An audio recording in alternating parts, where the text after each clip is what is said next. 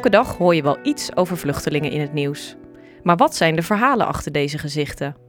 In deze podcast komen vluchtelingen zelf aan het woord en gaan zij samen met een andere gast in gesprek over wat er speelt.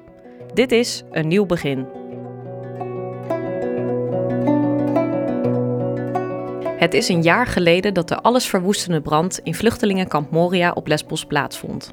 In één nacht raakten duizenden vluchtelingen hun spullen kwijt, werden er mensen vermist en had niemand een plek meer om te slapen. Nu, een jaar verder, is er een nieuw kamp opgericht, waar de omstandigheden nog steeds slecht en uitzichtloos zijn. Mijn naam is Evita Bloemheuvel van Vluchtelingenwerk Nederland en vandaag praat ik erover met twee betrokkenen.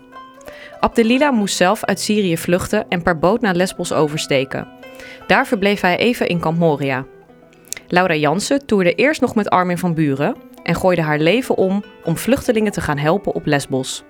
Vandaag hebben we het over hun ervaringen in Kamp Moria en waar we nu een jaar verder staan. Welkom beiden. Wat goed dat jullie er zijn. Ja, dankjewel. Ja, Dankjewel. Abdelila, ik ga meteen eh, met een vraag bij jou beginnen. Jij bent in Kamp Moria geweest, je hebt daar een tijdje gezeten. Mhm. Weet jij nog hoe jouw eerste dag daar was?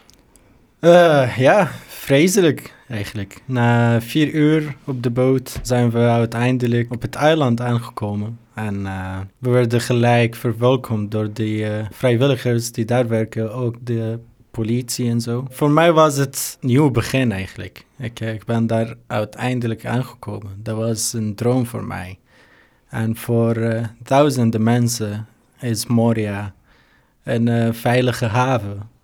Waar jij denkt, oké, dat is het. Ik ben nu eh, veilig. Hmm. Ik ga door, nieuw begin van het leven. En eh, ik, eh, de eerste nacht was wel vreselijk. Eh, de capaciteit van het kamp is 3000 mensen. Maar er zaten rond 7000 mensen toen. En, eh, dus ja, we hebben een tent kunnen fixen voor mijn zus, haar drie kinderen. En ik met mijn zwager moesten gewoon buiten eh, slapen. Ik zeg altijd gewoon, maar eh, eh, er was niks gewoon aan eigenlijk. En eh, dus ja. ja, het was niet de beste nacht. Na de tweede dag eh, werden we naar een andere kamp eh, verplaatst. En eh, dat was Karatepe. Hm. En eh, ja, en daarna moesten we een week daar zitten. En eh, uiteindelijk hadden we de kans om de boot eh, te nemen naar het vasteland. Dus ja, dat was het voor mij. Zeven, zeven dagen, Inmiddels woon jij nu hier in Nederland, gelukkig. gelukkig. Ja. Zou je iets over jezelf kunnen vertellen? De, ja, ik ben eh 25. Ik kom uit Syrië. Ik wou eigenlijk niet vluchten, maar door de omstandigheden in mijn eigen land moest ik wel. Op een eh, jonge leeftijd stond ik ook tegen de corruptie, die eh, de overheid. Dus eh, ja, toen ik 16 was, ging ik ook het woord vrijheid op de muur van mijn school schrijven. Ik werd eigenlijk geïnspireerd door Hamza al-Khatib. Hij was een jongen van 13. Toen heeft hij het woord vrijheid geschreven op de muur van zijn school. En vervolgens werd hij opgepakt door de politie. Hij was daar ook vermoord. Hij was 13 jaar. Dat was echt heftig voor mij, ook voor veel mensen. En eh, toen heb ik besloten, ik ga ook eh, niet stil. Ik ga ook vechten voor, voor Hamza en voor eh, alle kinderen. Ik was ook een kind, 16. Op een gegeven moment was ik niet meer veilig in Syrië. En toen heeft mijn familie besloten dat ik eh, ergens anders moet. En eh, ja, en eh, daarom heb ik besloten om naar Nederland te komen. Ja, ik dacht, het zou, het zou een paar dagen duren, misschien een maand, twee maanden. Maar het was uiteindelijk 14 maanden. Maar hier ben ik. Ja, gelukkig. En fijn dat je ook hier bent in de studio. Laura, zou jij jezelf ook even willen voorstellen? Ja, ik ben even stil van het verhaal. Ja, dat kan ik me het, voorstellen. brengt, het brengt alles weer terug. Ja, Ehm, wanneer ben jij geland op Lesbos? Het was 1 maart 2016. in de 1 maart 2016 Ja. stond ik op het strand op Lesbos. Wow. eh, bootjes te, naar binnen te halen. Wauw. November 2015 ben ik naar Lesbos gegaan voor tien dagen. En ik ben drie jaar gebleven op Lesbos. Ehm, Ik ben begonnen in, op de kust, in het noorden. En toen in het zuiden, toen de boten aankwamen. Ik heb in Moria gewerkt en in Karatepe gewerkt. En ehm, een hele leven geleid daar. Ja. Eh, zoals wij weten is vorig jaar een grote brand geweest en is alles nu anders eh, weer. Ja, Laura, jij ging daarheen met het idee, volgens mij was je niet van plan zo lang te blijven. Totaal Wat maakte, wat maakte dat je besloot te blijven? Nou, als je, als je aankomt in een plek zoals Lesbos, waar op dat moment bijna 10.000 mensen per dag aankwamen. In, in hele kwetsbare rubberen bootjes in de winter. En de enige mensen die daar staan, lokale vissers, oma's, mensen die maar gewoon het water inspringen om te helpen. Er was gewoon heel weinig, behalve Moria. Moria bestond in het zuiden en was een officiële kamp waar je heen moest om te registreren. Maar om daar te komen was nog twee dagen lopen als je in het noorden aankwam. En er was verder geen eten, geen wc's, geen water, geen support. En uit de hele wereld begonnen er vrijwilligers te komen die daar toen de vrijheid hadden om te helpen. Ehm, dus ik had heel snel het gevoel dat ik dat alles wat ik normaal in mijn leven deed niet meer telde, niet meer belangrijk was. Eh, en als ik wegging, stond er dan niemand. Weet je, zo'n zo'n zware druk van er zijn nog niet genoeg mensen hier om te helpen, wij moeten blijven. Ja. En na de EU-Turkije-deal, dat is een politieke deal die gemaakt is in 2016 in maart. Dus jij kwam precies op tijd aan. Na 15 maart, als je aankwam, kon je niet meer verder. Je kon niet meer het eiland af. Dat was de nieuwe regel. Je zou teruggestuurd worden naar Turkije. En mijn werk veranderde toen van reddingswerk naar oké, er zijn nu mensen die blijven vast in een kamp. Dus het kamp is niet meer vier dagen of zeven dagen. Het gaat nu een jaar wachttijd zijn of anderhalf jaar. En de hele landschap veranderde. En toen besloot ik om, om het kamp in te gaan met mijn vrienden en daar systemen neer te zetten om een toch een klein beetje dignity, een klein beetje menselijkheid eh, terug te brengen in deze gemeenschappen. Dus ja, de politiek komt altijd aan met grote veranderingen. En uiteindelijk zijn de mensen op on the ground de mensen die, die, de, die de consequenties daarvan voelen. En Mhm. dat zagen wij maandelijks daar op Lesbos. Waar ik benieuwd naar ben, hè, Abdelila, zou jij iets... Heel veel Nederlandse mensen hebben geen idee hoe Kamp Moria eruit ziet. Heel veel mensen kennen het alleen maar vanuit het nieuws. Hoe zou jij het in eigen woorden omschrijven? Hoe, hoe ziet het eruit? Zoveel tenten heb ik Hmm. nooit in mijn leven gezien. En eh, in elke tent zit er een vreselijke verhaal. En bij elke persoon, als hij iemand gaat vragen: hey, hoe ben jij hier aangekomen? Voor sommige mensen hebben ze alles achtergelaten om eh, de leven van hun kinderen te redden. Ja. En voor sommige mensen hebben gewoon familieleden verloren om naar hier te komen. Toen ik daar aankwam, op een gegeven moment dacht ik, is dit echt een Europese land waar ik zoveel verhalen over gehoord? Ja, ik was eigenlijk in shock. Voor, voor veel mensen was het, oké, dit is tijdelijk, dus eh, Mhm. het kan wel. Maar eh, na de deal met Turkije eh, Mhm. is het helemaal veranderd. Waar, net als Laura zei, mensen moesten daar een jaar en soms meer dan een jaar daar wachten.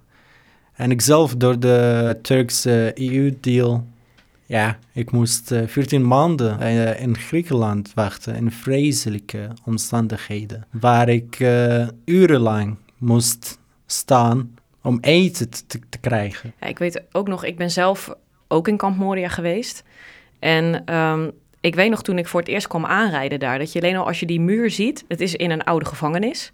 Klopt. En je ziet al dat prikkeldraad en al die politiemannen daar rondlopen, dat het meteen een hele nare sfeer heeft. Dat het echt. ehm, ik weet ook nog heel goed dat er namen werden rondgeroepen van mensen die, die een gesprek zouden hebben voor hun asielprocedure. Dus dat je gewoon aan één stuk door namen door die megafoon hoorde. En dat ik dacht, wat, wat, wat is dit? Ja, en wat ik wel bijzonder vind eh, bij jou, Abdelila, is dat jij, jij gaat nog regelmatig terug naar Griekenland om daar mensen te helpen. Dus je- jij bent ook op meerdere plekken geweest. Mhm. Kan je daar iets over vertellen? Ja, zeker. Eh, toen ik mijn reisdocument gekregen heb, dacht ik, hey, ik heb zoveel mensen achtergelaten die de kans niet mochten krijgen om naar Nederland te komen. Die, daar die daar nog steeds vastzitten, dacht ik, ik moet terug voor deze mensen. En ik wil ook mijn steentje bijdragen. En eh, ik vind het zojuist belangrijk om daar regelmatig te gaan. Niet alleen om te helpen, niet alleen om te vertalen, maar juist om, deze, om de mensen te laten zien dat er nog hoop is. Mhm. Eh, ja, ja, ik zeg het tegen iedereen. hey, luister, ik was hier eens en ik ben één van jullie en nu ben ik ergens anders. Dus volhouden, eh, nooit opgeven. Het zou misschien moeilijk zijn, moeilijker dan jij denkt, maar uiteindelijk komt het goed. That's the doel, that's mijn doel, waarom ik regelmatig terug ga. Dus ja, en voor veel mensen, Laura weet dat ook. Mensen misschien hebben geen hulp nodig met eten of zo, maar misschien Precies. aandacht. Gewoon eh Ja. luisterende oor.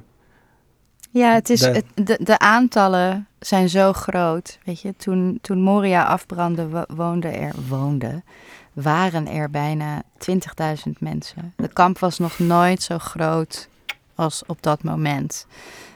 Er woonden misschien 6000 mensen binnen de hekken. En, en de, in de bergen daaromheen waren er gewoon hele wijken uit kartonnen dozen en tenten. En het was, heel het was heel donker en heel gevaarlijk. En op een gegeven moment raak je de individu kwijt in al die nummers.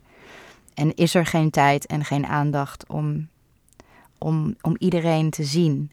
En de mensen die je wel zien, zijn de mensen die, die, die nog de kracht hebben om, om, om uit hun tent te komen en met jou te praten. En het gaat mij voornamelijk om de mensen die achterin, in het bosje, in een tent, niet meer kunnen. En er zijn zoveel mensen die in die situatie zitten. En ehm, ja, als er, geen, als er geen informatie is, als je de taal niet spreekt, als de enige manier is om informatie te krijgen een Skype-telefoontje naar de Griekse asiel die twee keer per week twee uur opneemt en eh, voor het hele land. En, eh, en hoop is de laatste wat weggaat. En, Absoluut. eh, en dat is voor mij ik, ik werd heel vaak hopeloos daar, omdat ik het soort hetzelfde zag gebeuren. Elke jaar werd het winter. Ongelooflijk. En werd het koud. En was er ijs en sneeuw. En elke jaar was er, waren we niet voorbereid. En ik raakte hoop kwijt. En toen keek ik en sprak ik met mensen die daar wonen, die echt, echt alles kwijt waren. En die zeiden gewoon dat ze hoop hadden. En toen dacht ik, ja, ja, dat is, dat is dan mijn licht. Dat is dan mijn, mijn eh, kompas. Maar wat je nu ziet, en dat vind ik heel belangrijk, is dat de kampen, en vooral de Moria-kampen, hun eigen psychose en psychologische problemen en trauma's eh, toevoegen op mensen die al getraumatiseerd zijn. Dus als jij daar een jaar woont, heeft dat effect op jou. Ja. En, ehm, en, dan ga, en, en, en je ziet nu voor het eerst dat hoop weggaat. Het is een hele pijnlijke ervaring om te zien en, en, en aan te horen. En ja, ik weet ook niet wat wij kunnen beloven aan mensen als ik met ze spreek. Ik kan alleen zeggen dat ik bewondering voor je heb en, en dat je vol moet houden. Want dat kunnen wij met z'n allen als mensen volhouden. En kan je iets vertellen wat jij dan deed om, om mensen een luisterend oor te bieden en om daar voor iemand te zijn? Dus bijvoorbeeld voor iemand die achter in zo'n kamp zit en de tent niet meer uitkomt. Wat, wat deed jij dan? Niemand stond ooit in de rij in Karatepe toen ik daar werkte. Wij deden alles deur tot deur. Dus zo leer je elke dag, bij elke maaltijd, deur tot deur, leer je iedereen kennen. Leer je de tantes en de oma's en de kinderen, alle namen, waar ze vandaan komen, wat ze deden. En zo werd het een community. Maar zodra je in Moria stapte, kon dat niet meer. En uh, uh, dan is het gewoon heel belangrijk om mensen in hun ogen aan te kijken en te zitten. En ik moet zeggen dat ik nog nooit zoveel gastvrijheid heb, heb meegemaakt als in Moria. Mensen die niks hebben, die de helft van niks met jou delen. En dat je je schoenen uittrekt en een tent ingaat voor een kopje chai. En, en, en, en zitten en praten. En um, dat geeft mij hoop dat mensen zo zijn. In, zelfs in de meest donkere plekken is er, is er zoveel moois en zoveel community en, en gastvrijheid. En, uh... Je hebt ook een boek geschreven, Wij zagen een licht. um, daar schrijf je eigenlijk um, ja, over drie jaar lang ervaringen heb je daarin opgeschreven. Wat je daar ja. allemaal hebt meegemaakt, wat je op Lesbos hebt gedaan. En um, als het goed is ga je ook een stukje aan ons voorlezen uit dat boek. En ik denk dat dat uh, voor de luisteraar ook wel een goed beeld geeft van, van wat jij daar gezien hebt en wat daar nog steeds gebeurt. Zou je, dat, ik, zou je een stukje willen voorlezen? Ik ga mijn best voor je doen.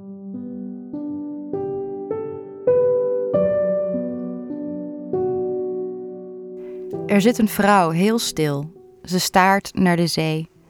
Ze heeft de capuchon van haar winterjas opgezet.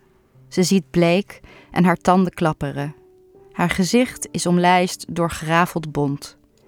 Ik zit op mijn hurken voor haar en probeer haar aandacht te vangen, maar dan rollen haar ogen weg. Ik neem haar koude handen en knijp erin. Hallo, hallo, oké, kijk, kijk, adem, adem, kijk me aan, je bent oké. Okay. Intabi amen. Het is de eerste keer dat ik mijn Arabische zinnen gebruik. Je bent veilig nu. Ze is nog steeds ergens ver weg en zakt achterover in elkaar op de grond. Naast haar begint haar kind in paniek te huilen. Samen met een andere vrijwilliger slaag ik erin reddingsdekens onder haar trui en jas te krijgen. Om ervoor te zorgen dat de foliedekens functioneren, moeten ze onder de natte kleding op de huid worden gedragen, rond de kern van het lichaam en via de kraag over het hoog omhoog worden getrokken. De goudkleurige kant naar buiten, de zilveren naar binnen. Ik blijf het als een mantra herhalen, om er zeker van te zijn dat ik het goed doe. Goud oud, goud oud. Het is zoiets intiems. Het voelt alsof ik iets heel privés doe, zonder toestemming. We wrijven over haar benen en armen en buik. Door de vreemde handen onder haar jas schikt ze weer wakker en ze begint te huilen. Het is een goed teken. We dekken haar toe en ik blijf bij haar, mijn gezicht net onder de rand van haar capuchon, dicht bij het hare.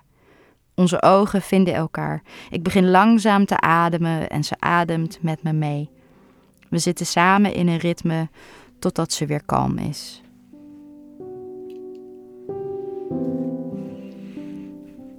Dit zijn van die kleine, kleine momenten die ik, die ik, waar ik nog steeds wakker van lig. En elke persoon die je aanraakt heeft een verhaal en is, komt aan en komt in alle staten aan. En, en, en sommigen kussen de zee en kussen de grond en lachen en dansen omdat ze veilig zijn. En sommigen vallen helemaal uit elkaar omdat ze al dagenlang niks hebben gegeten. Ze komen kotsend aan, ze komen huilend aan, ze komen lachend aan. En, en, maar ze kwamen aan. Dat is het verschil tussen toen en nu. Ja, ik denk dat het voor de beeldvorming ook goed is om nog even uit te leggen um, dat er voorheen op Lesbos twee vluchtelingenkampen waren: kamp Moria en kamp Karatepe. Inmiddels bestaan beide kampen niet meer en is er een nieuw kamp opgericht vanwege de brand vorig jaar in kamp Moria. Maar die twee kampen, die, die verschillen echt enorm eigenlijk. Dat is echt, ze liggen vlakbij, of lagen vlak bij elkaar. Mm -hmm. Dat verschil is gewoon bizar groot. Kan je, kan je daar iets over vertellen? Ja, mijn, ja, mijn eerste nacht was in de Moria-kamp en uh, ik heb net, uh, ik zei het net, dat het vreselijk was. Ja, Karatep was een stukje beter, waar jij in een uh, soort van, ja, boxen tent woont, mm -hmm. waar jij eh, misschien een soort van eh, meer privacy hebt. Mhm. En waar jij eh, regelmatig mag douchen, mag eh, internet gebruiken om jouw eh, familie te laten weten dat jij veilig bent. Maar ja, in Moria is het echt zooi. Mhm. Dat zou ik zeggen. En toen jij in Karatepe was in maart, was Mhm. het nog inderdaad een soort tijdelijke plek. Ja. waar je vei- iets veiliger was. Maar het bleef heel tijdelijk. Ja. Na de EU-Turkije-deal werd Karatepe een dorp. En werden er hele duidelijke richtlijnen opgebouwd dat, dat dit een dorp was. Mensen wonen hier, dit zijn bewoners, niet vluchtelingen. En er werden, het werd het mooiste vluchtelingenkamp van Europa genoemd. Daar was ik heel trots op. Maar het bleef een vluchtelingenkamp. Mhm. Ehm, en er waren ook kleinere, zelfgeorganiseerde kampjes op het eiland Pikpa. En kleine, kleine, or- kleine plekken waar de meest kwetsbare mensen veilig eh, konden wonen. Maar er is in de laatste anderhalf jaar een hele gerichte campagne geweest om alle mooie, goede, zelf georganiseerde eigen initiatiefplekken te sluiten. Dus Karatepe is ontruimd, Pikpa is ontruimd. Ehm, iedereen moet in Moria en Moria brandt af. Mhm. En nu binnen en toen Moria afbrandde, raakten er 17.000 mensen op straat. Letterlijk op straat, waar ik vroeger mijn boodschappen deed bij de Lidl, woonden 17.000 mensen op straat in de hitte. Dus er werd heel vlug een soort emergency kamp gebouwd op een schietterrein langs de kust. Een militair terrein waar niemand woont omdat er vloed is en dat overstroomt. Waar de grond vergiftigd is met de lood van 30 jaar eh, bullets en grenades en, en militaire schiettraining. Daar hebben ze tenten gebouwd om 17.000 mensen tijdelijk, en we zijn nu een jaar verder, hu- te huisvesten. En, eh, en nu is er een. Het, het, gaat, het is een politiek probleem. Het is niet meer een humanitair probleem. Het is niet meer een, een crisis van een oorlog. Het is nu echt een politiek probleem. En de politiek heeft besloten dat de hekken hoger moeten. Eh, ja, het is eigenlijk eh, iets waar ik wil highlighten. Eh, Ja. Gewoon de, Ik de, ook, ja. ja. Ja, de actie. Het feit dat de Griekse autoriteiten de, de boten terugdringen Mhm. is... Ja, ik, ik, zou, ik zou dit nooit eh, zien komen, maar het, het gebeurt wel al maanden. En eh, Ja. ja, en dat, dat, dat is duidelijk dat het eh, in strijd met de mensenrechten. Maar eh, niemand Ja. doet hier niks aan. Ja, ik denk dat het ook nog wel goed is om ook even te praten over de rol van Nederland hierin. Ja. Want ehm, ja, ook vanuit vluchtelingenwerk ehm, wordt er wel gezegd dat Nederland wel een actievere rol zou kunnen innemen in het, in het gesprek binnen de Europese Unie. Mhm. En wat je nu ziet gebeuren, ik denk dat het ook wel goed is om een, om een beetje context te schetsen voor de luisteraar. Dat ehm, vooral de aankomstlanden waar vluchtelingen aankomen, dus dat zijn de landen Griekenland, Italië en Spanje, dat die wel vooral worden opgezadeld met het probleem. Dus dat Mhm. die landen verantwoordelijk blijven voor de opvang en de asielprocedure van de meeste mensen eigenlijk. En dat Nederland constant blijft zeggen: ja, wij gaan meewerken aan een oplossing als heel Europa meedoet. Maar tegelijkertijd weten we allemaal dat heel Europa een illusie is. Want er zijn gewoon landen zoals Hongarije, Polen, Tsjechië die niet mee willen werken. Dus die, Mhm. die oplossing van alle landen samen gaat er hoogstwaarschijnlijk niet komen. Dus blijft Nederland daar verder dan een beetje stil in? Ja, hoe zien jullie dat? Daar ben ik, daar ben ik wel benieuwd naar. Volgens mij moeten we het probleem vinden. Waar ligt het probleem? Eh, Oké, wat, ik, wat doe ik hier? Ik ben hier in Nederland als vluchteling, als vluchteling Hmm. gekomen. Waarom? Omdat er een dictator is in mijn, die, eh, in mijn eigen land. We hebben ons best om eh, deze dictator weg te halen van ons land, maar het is ons niet gelukt. En de macht die hij heeft is veel groter dan onze macht. Eh, en we gingen alle landen vragen, Europese landen, Amerika. Hey, jullie moeten ons helpen op een of andere manier. En dat is het grootste probleem. Mhm. We moeten iets veranderen. Hoe, hoe de, ja, de regering, dat is het. Je hebt ook andere landen, Hmm. Afghanistan bijvoorbeeld, met Mhm. Al-Qaeda of eh, Taliban. Taliban, ja. ja. Dus het gaat altijd over eh, kleine groepen, kleine militia's of zo'n dictator. Je hoort zo Ik- ja. vaak dat, dat mensen zeggen: ja, waarom blijven ze niet in de regio? En, en Hmm. weet je, dat ze. Ja.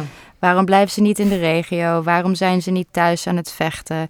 En ik denk dat het heel belangrijk is om A, voor het voorbeeld Syrië, een jonge man rond de 15 begint de angst al te krijgen dat hij het leger in moet. En als hij niet het leger ingaat, dan kan hij letterlijk vermoord worden door de regime. En daarom zag je bootvolle mannen eerst. Die eerst gingen om hun familie de tocht te besparen. Dat was het idee. Hmm. Wat wij in Europa niet beseffen is dat wij onderdeel zijn van het probleem. Wij, wij, wij verkopen wapens aan deze regimes. wij, wij gebruiken hun olie. Wij, wij laten hun banken eh, geld ge- eh, investeren in onze landen. Er is, er is, er is een systeem van, van, van kolone- kolonialisatie die al jaren bezig is. En, en, en dat de consequenties van dat probleem aan onze, aan onze stranden aankomt, is dan ongewenst. En, en op Ja. papier is Europa een heel veilig, goed plek. Als je op de vlucht bent. Echt, echt, echt, echt. En ik geloof heel erg in de wet. Ik geloof heel erg in mensenrechten. Ik geloof heel erg in de verdragen die al jaren staan. Alleen onze overheden zijn bezig met geld verdienen. Ze zijn bezig met vijanden maken uit mensen die daar niks mee te maken hebben. En ehm, ik beloof je als luisteraar dat een vluchteling niet hier is om jouw huis of jouw baan van jou af te nemen. Dat beloof ik. Echt niet. Hmm. Dat is echt niet hoe het werkt. Als je kijkt naar de sociale problemen in Nederland, bijvoorbeeld met huisvesting en, en met werk, en, dan is de vijand niet de vluchteling. Dan is de vijand echt jouw politieke eh, eh, overheid, weet je. En, en ehm, dat is een heel ander gesprek. Dus qua Nederland, ik, ik, heb, ik heb in het begin in, in Lesbos alle steun die ik kreeg, alle financiële donaties, alle handjes die kwamen helpen, kwamen uit Nederland. En ze bleven maar komen. En drie jaar lang, elke week, kwamen er vliegtuigen vol Nederlanders in die kampen helpen. Dus ik weet dat de samenleving in Nederland heel erg, heel goed is in dit. In, en heel open is in dit. Ja, absoluut. Dus er is een kloof tussen de mensen die ik ken in Nederland en de overheid. En, eh, en de campagnes laatst over 500 kinderen en de, de nieuwe Moria-deal. Ja, ja maar dat is, ook, dat is goed dat je dat ook aanstipt. Want ehm, de, inderdaad, wat je zegt met de 500 kinderen campagne... Ja. Ehm, dat is een heel goed voorbeeld. Wat je vorig jaar zag, was dat, dat ehm, vlak na de brand in Kamp Moria volgde vanuit de Nederlandse politiek de Moria-deal. Daarin werd gezegd dat er 100 vluchtelingen, waarvan 50 alleenstaande kinderen, in Nederland opgevangen zouden worden. Het is goed om te weten dat het uiteindelijk twee alleenstaande minderjarige kinderen zijn geworden. Dus er Ja. is maar een hele kleine groep van gekomen. Ehm, maar dat er in Nederland op dat moment vanuit Vluchtelingenwerk en vanuit Stichting Vluchteling en Defense for Children een campagne liep om 500 alleenstaande kinderen naar Nederland te halen. En dat die petitie door meer dan 100.000 Nederlanders is ondertekend. Ja. Maar ook de helft van alle Nederlandse gemeenten Ja. gaf aan... wij zijn bereid mensen in onze gemeente op te vangen. Dus dat, dat draagvlak is er echt wel. Ik vind dat dit soort gesprekken altijd gevoerd moeten en kunnen worden. Want het is eh, een ver- verrijking voor een samenleving als je er voor open staat. En eh, om een spiegel, om goed in de spiegel te kijken als mens en als samenleving is heel belangrijk. Waar staan we? Waar sta jij voor? Weet je? Hoe wil jij je buurman en je buurvrouw behandelen? Hoe wil jij behandeld Hmm. worden als je huis neerknalt? Het is zo onvoorstelbaar Mhm. dat dit gewoon... Dat dit gebeurt op een eiland waar een paar stranden verderop mensen vakantie zitten te houden. Dat is, het is zo onwerkelijk. Ja, Maar de eerste mensen die naast de, de, de, de locals kwamen helpen waren dikke, toeri- dikke toeristen in, in, Ja. in, in, eh, in zwempakken. Die kwamen, dus, dat waren de tweede golf mensen die kwamen helpen, waren de toeristen. Er zijn fantastische Ja, foto's Gelukkig van, maar. van Ja. dikke, dikke oma's in badpak die bootjes gingen halen en zo. Een ongelofelijke welkom als je, als je in zo'n boot aankomt en je ziet allemaal mensen in bikinis te helpen. Maar ehm, toen kon dat. Die solidariteit kon. Mhm. Ik kon in een Ja. vliegtuig stappen en naar een strand lopen en daar staan en da- daar helpen.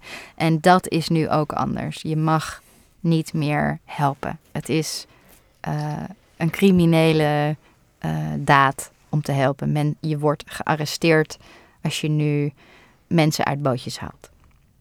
En dat is, eh, dat gaat er bij mij niet in. Niet alleen als zij op het strand staan en mensen helpt. Eh, ik was van plan om eh, naar Geos Eiland te gaan, Mhm. begin september, voor Mhm. drie maanden, om daar vrijwilligerswerk te doen. En eh, ik ga waarschijnlijk niet meer, voor mijn eigen veiligheid. Precies. Ik kon me nooit voorstellen dat ik naar een Europese land wil gaan en dan voel ik me niet meer veilig. Mhm. En eh, ja, het komt door de, de Griekse autoriteiten daar ook. De, Ja. Ze, ze, ze ont, ontmoedigen de, de NGO's die daar actief zijn. Ja. En eh hey, jullie mogen hier niet meer werken. Ze, en eh, en eh, het feit dat ik eh, daar ben en eh, misschien eh, Mhm. opgevangen word. En eh, dan heb ik alles kwijt. Laura, je hebt ook een ehm, album geschreven. Mhm. En ehm er zit één liedje bij. eh, Lara. Mhm. En ehm, zou je daar iets over kunnen vertellen? Wat is het Ja. verhaal daarachter? Ehm, op 16 december 2015, net voor de kust van het eiland en het dorp waar ik woonde, was er een ongeluk. En die, die gebeuren veel, die ongelukken. En er kwam een, houten boot aan op Lesbos die eh, te veel mensen had. En die sloeg om in het water. En ehm, ik als vrijwilliger met heel veel andere mensen kreeg mensen die uit het water werden gevist toegewezen. Ik moest voor één familie zorgen die nat en koud uit het water kwam. En ze hadden heel veel mensen bij zich, waaronder een baby van negen maanden, Lara. En eh, Lara heeft het niet gehaald. Lara is, is, is, ehm, heeft Europa niet gehaald. En ik heb met haar familie heel veel gewerkt in die tijd. En, en eh, zij, zijn, zij moesten snel door op reis. Zij, zij konden niet rouwen. Zij, zij zijn geforceerd om door te reizen, omdat de grens tussen Griekenland en de rest van Europa dicht aan het gaan was. En eh, ja, dat is de prijs die dat familie betaald heeft, is Lara. En ehm, zij is mijn plicht. Dus ik moet jou vertellen over Lara.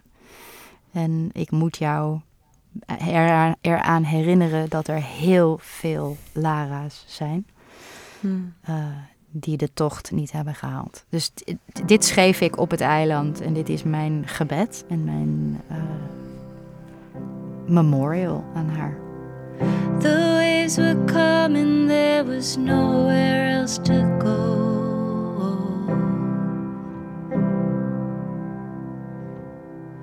I was so cold, I was so cold, I was so cold.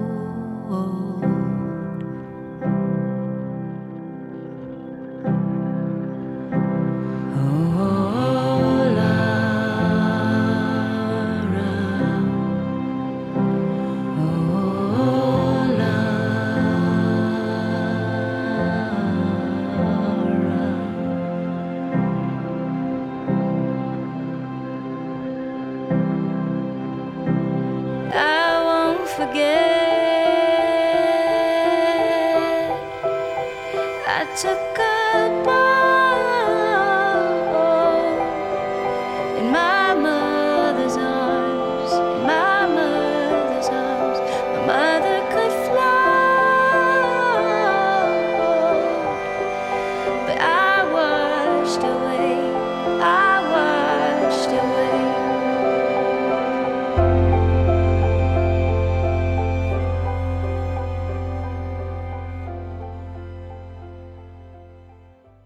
Ja, ik, ik, eh, ik krijg kippenval. Ja. hiervan.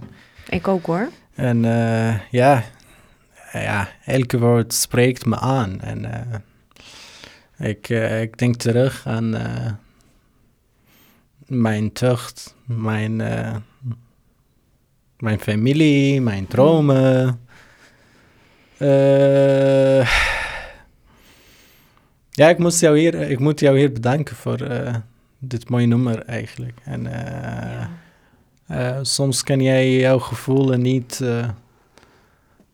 eh, met woorden beschrijven. Dat heb ik Ja. heel vaak, dat ik dat heb, dat gevoel. Dus ik snap dat. Ja, dat, dat heb ik nu. Ja, ja. Ja, Maar muziek is, is vaak een manier om, ehm, zeker. om door woorden heen te gaan. Zeker, en dat is het zeker. mooie aan, aan, aan muziek. Dat je. Oh, ik heb ook zoveel mooie muziek gehoord op Lesbos door in de kampen. Dat muziek gedraaid werd in tenten. en dat mensen in het donker in olijfgaarden gingen dansen. En ik heb, ik heb de dapke leren dansen. In, in het Oh, donker. Ja, ja, ja. in het donker. En ehm, dat muziek en kunst en zoveel gevoel kan, kan, kan, kan, kan geven waar woorden tekortschieten, is, eh, is denk ik universeel. Ja, Ja, heel verbindend ook. ja. Ik, ik wil jullie allebei heel hartelijk danken. Ik vond het een heel eh, bijzonder gesprek. Bedankt voor jullie openheid. Dank je Eh, wel. dit was geen makkelijk gesprek. Dank je wel. Eh, we hebben zo'n gezegd in het Arabisch dat zegt... Yad wahida la tusaffiq. En dat betekent één hand en zijn eentje niet kan klappen. Hm. Dus ik verzoek eh, iedereen om even te klappen. Hmm. Meer geluid te Mhm. maken. Niet alleen maar geluid, maar eh, ook om bewustwording te creëren en te verspreiden. Ik geloof dat alleen samen kunnen we druk, uh, druk uitvoeren op de autoriteiten die de macht hebben Mhm. om de huidige situatie om een humane en rechtvaardige en duurzame manier op te lossen. Dankjewel. Dit was Een Nieuw Begin, een podcast gemaakt door Vluchtelingenwerk Nederland. Wil je meer weten of doen? Abonneer je op ons kanaal en zie in de beschrijving wat jij kunt doen voor vluchtelingen. Deze podcast is mede mogelijk gemaakt door de Nationale Postcode Loterij.